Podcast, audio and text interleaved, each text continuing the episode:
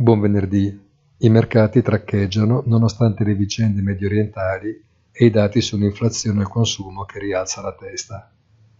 Gli equilibri sono precari, ma da molto tempo a questa parte gli operatori sembrano vedere il bicchiere sempre mezzo pieno, anche perché così si è sempre dimostrato in passato con eventi shock che si sono presto trasformati in occasioni di guadagno facile, anche se a consuntivo non è stato esattamente così.